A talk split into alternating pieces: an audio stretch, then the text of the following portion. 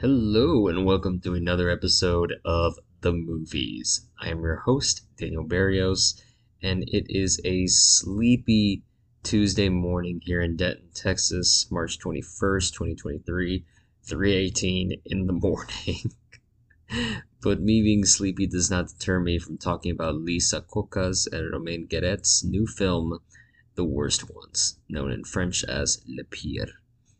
It's a movie. By the way, I'm not doing the trailer because if you don't understand French, like I don't understand French, I don't know what the trailer would do for you. But it's a movie about street casting. There's this suburb in northern France, I think it's uh, Boulogne-sur-Mer, where the production has elected instead of hiring regular actors to just pull their cast straight from the streets to interview hundreds of kids ranging from like age 8 to 17 about a movie set in this sort of working class neighborhood known essentially is like talking about kids from the hood and i kind of want you to hang on to that thought you know what you think kids from the hood are and what kind of story you tell when I mention that, oh, these are kids from the hood.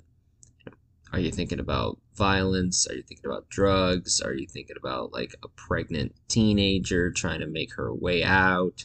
You know, there's that whole narrative of like trying to break out of the hood. Are you thinking about like an angry kid who's given an opportunity to shine, maybe by nurturing something like an animal or whatnot?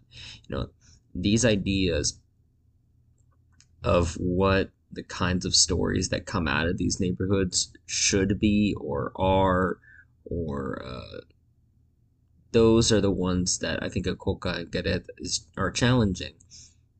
In a way, I think this is partially because of their history with work with working with casting hundreds of kids for you know off of the street, you know, non-trained actors and I think they approach the lives of the kids that they're casting with immense care and nurturing. You know, they're not trying to shy away from the backgrounds of these kids. You know, there are definitely those folks who are dealing with violence, and there are those folks that are dealing with insecurity and terrible rumors and not a great home life. And you know one of the great scenes in the movie is just watching one of the kids uh, walk home. And in order to go home they have to open a door that has a shattered window in it.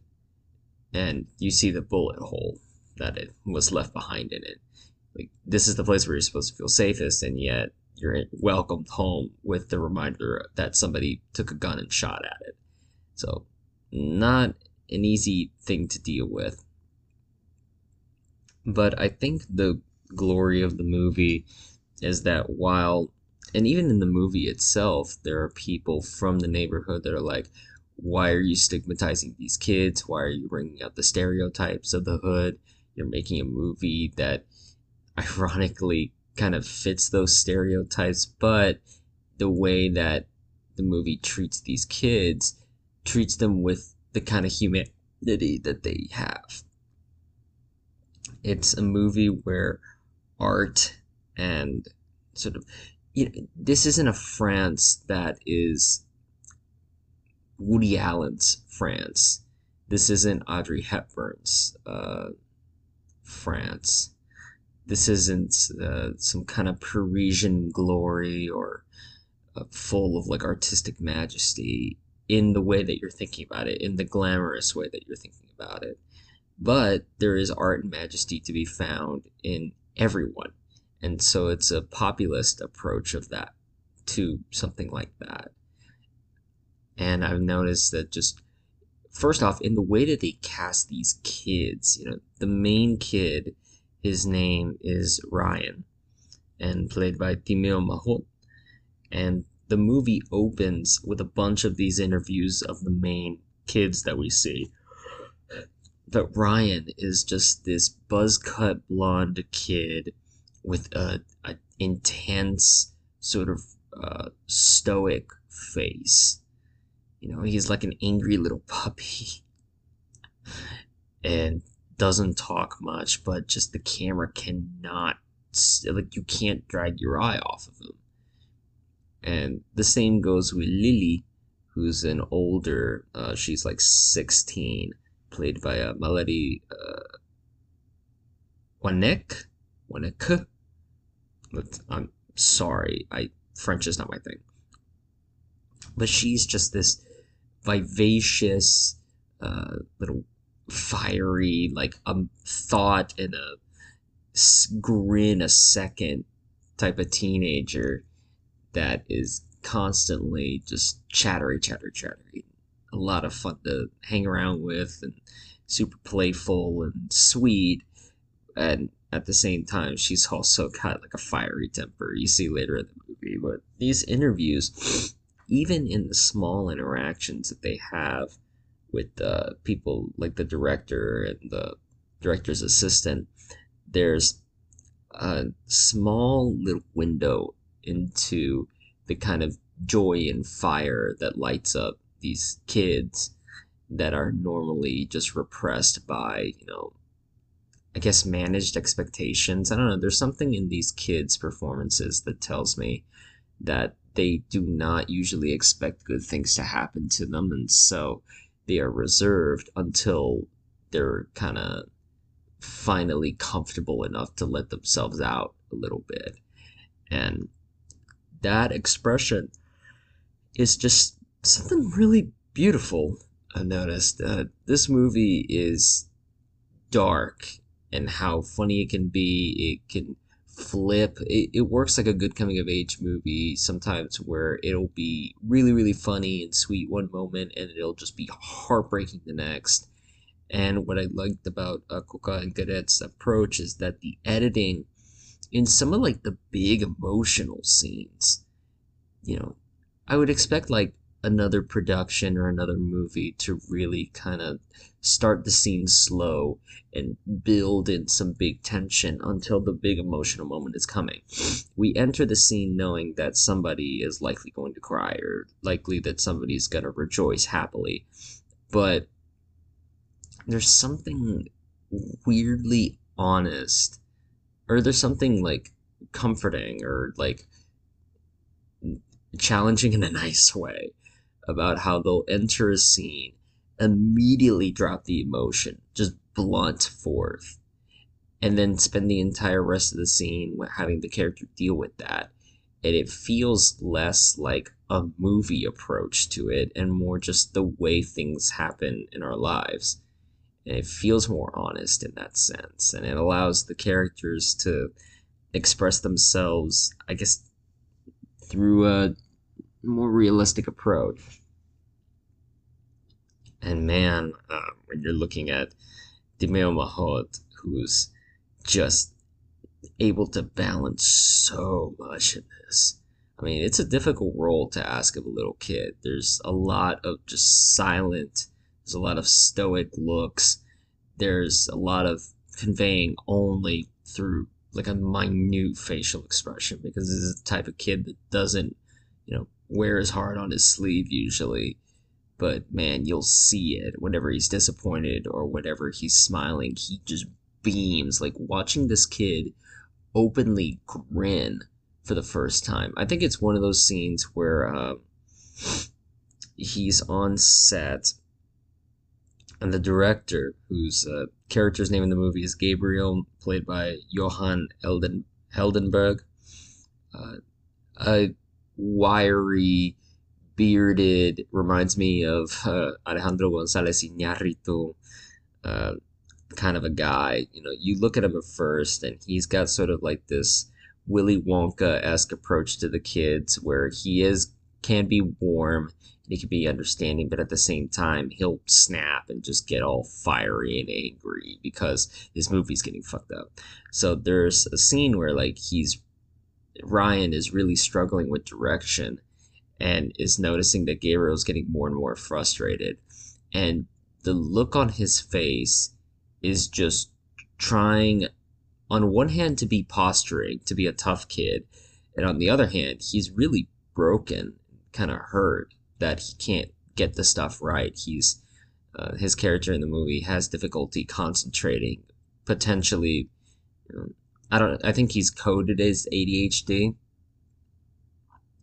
but um, there's this way where he just like runs his hands through his hair, starts from his face, just runs his hands back through his hair. There's so much frustration in that one shot, and then later, whenever uh, one of the boom operators, who's uh, a fan favorite among the kids, goes into like the dressing room and starts pretending to be the director and making fun. It's the first time we see Ryan just like beam from ear to ear and just a huge grin and that smile is so tender. And it's like the movie itself just took a breath. You know, for some like I feel like this movie follows the characters so well that even in the editing, there's this feeling that we're kind of suffocating along with Ryan until that moment of release. It's like, ah, okay, we're good. Uh, I really want to talk about um, X, uh, Mallory Wanecque performance because, again, that vivacious energy is just infectious, and she really does have uh, kind of a Margot Robbie quality to her. There's a bubbliness, but there's also a intense uh, reckoning of emotion. A lot of what's it called?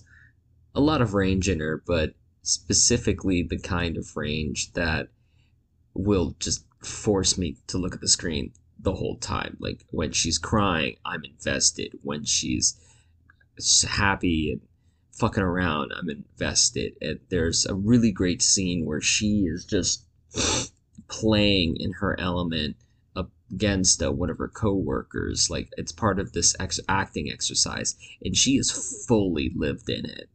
Like it's it's almost like watching that Babylon scene where Margot Robbie kind of like turns on and off at a second. Mallory Wanecque got the same kind of approach where she can just be in a scene and roll with it and it convinced that it's a completely different character than the one that I saw about 20 minutes prior. And man, she is a talent to watch out for. I don't know if she's going to continue with something like this, but I would be very uh, happy to see her go along. Um, let's see here. It's really among these characters, these three, that I'm kind of interested most in the movie.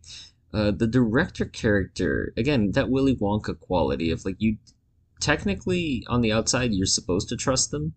Like it's a director, they're having fun, they get to play around and be in a movie and do these cool things with like cameras and acting and performance and that kind of thing. But at the same time, he's such a perfectionist and uh, the movie makes a point to have this be his directorial debut and he's an older director too. The character, I think it's 54, making his first movie.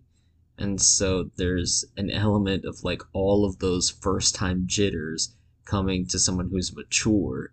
So someone who's already kind of like losing a bit of patience in life as is and now entering a really stressful period of his life. Oh, there's similarities excuse me again. There's similarities that I find between the kids and Gabriel, the director, that makes it uh, makes him kind of simpatico. I've noticed that I could see where this person was sort of molded out of his experience into something like this, and goes to show you that similarly similarly tempered people can come from anywhere.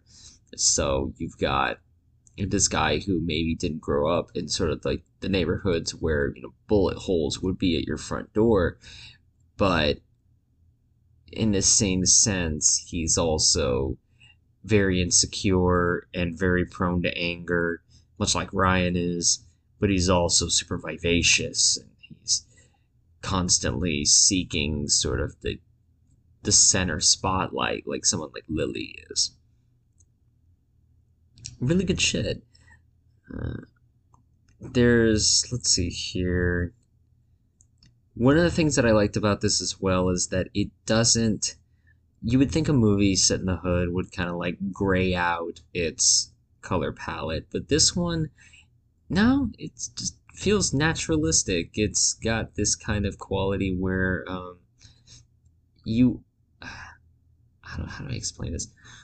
The colors are bright, and it's sort of like just natural uh, cinema verite. Maybe I'm using that term wrong, but cinema verite of um, just walking around regular old life and capturing sort of the beauty within each light. I sometimes do funny effect like when Gabriel looks at the side of a building which is kind of tattered and worn and he's like, "Oh, this is perfect."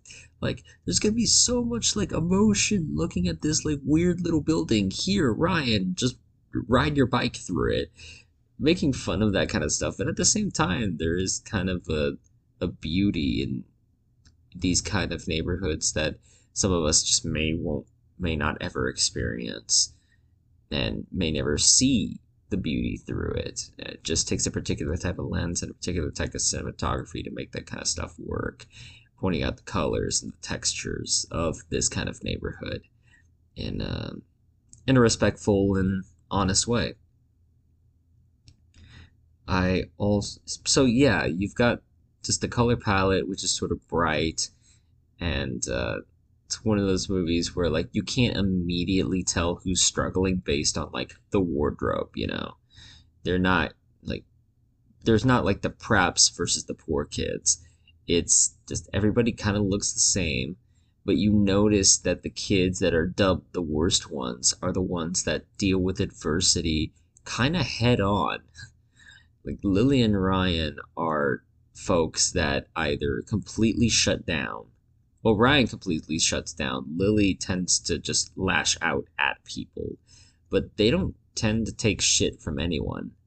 And the kids that don't take any shit are dubbed the worst kind or le pire because they've got that intensity to where they want to be respected and they don't get that respect and so they'll get it in some way, shape, or fucking form, whether it be through fisticuffs or through insults or that kind of thing. So I don't have too much to say about it. You kind of have to just kind of watch it for yourself and let yourself live in this world, and and I think when you do, you're gonna find a story that is laughingly, you know, that's comedically poking fun at the type of movie that you might think this is from first glance. And in some ways, it does kind of lean into those stereotypes. I don't say it does it perfectly, but I think the performances that are captured here are strong enough and well done to the point where you it does kind of elevate itself above other similar work. So yeah, uh, let's see. The worst ones won the prize at the Cannes Film Festival last year in uh, the Un Certain Regard competition. And let me see, because I know the people that gave me the PR wanted me to mention this. It is opening in theaters. It's kind of like a limited release or like a rollout, which starts on March 21st in New York in the Quad and then we'll open in LA on April 7th at the Laemmle Monica, and then you know Chicago. It's gonna open in Denver, and it's gonna have that sort of like slower rollout. I'm not entirely sure when it's coming to Dallas. Let me see if I can find that. Full information, regional cities. Okay, so yeah, Denver and Chicago are opening on April 7th as well. Denver in the Sie Film Center, and oh, I miss Gene Siskel. Uh, the Gene Siskel Film Center in Chicago. Oh God, I miss Siskel and Ebert. You know, do you ever think about those two and you're just like, man, I. Sometimes I watch movies and I wonder what Roger, what Gene would have thought of these things, but you know, what can I say? And it just missed my heart yeah, it doesn't look like it tells me when it's coming to Dallas, but you know, I'll be able to hopefully let y'all know probably just in a future episode what's going down. But again, thank you for listening to another episode of the movies. If you want to follow me on social media, just do so in the links posted in the description. And please, review the show on Apple Podcasts. That any comments, any questions, just leave that in the review on Apple Podcasts. I will read it on the next episode. And until next time, I'm going to leave you with a song that kind of woke me up when I was uh, starting to record this thing. It's from my favorite band in the world. I'm so happy they're coming back after a long time away to do some touring. This is a song by the Gaslight Anthem. It is from their 2012 handwritten album called Howl. This song fucking rocks, man. Good morning. I hope y'all are doing well. And uh, take care of yourselves. Take care of each other. And always take care of the movies.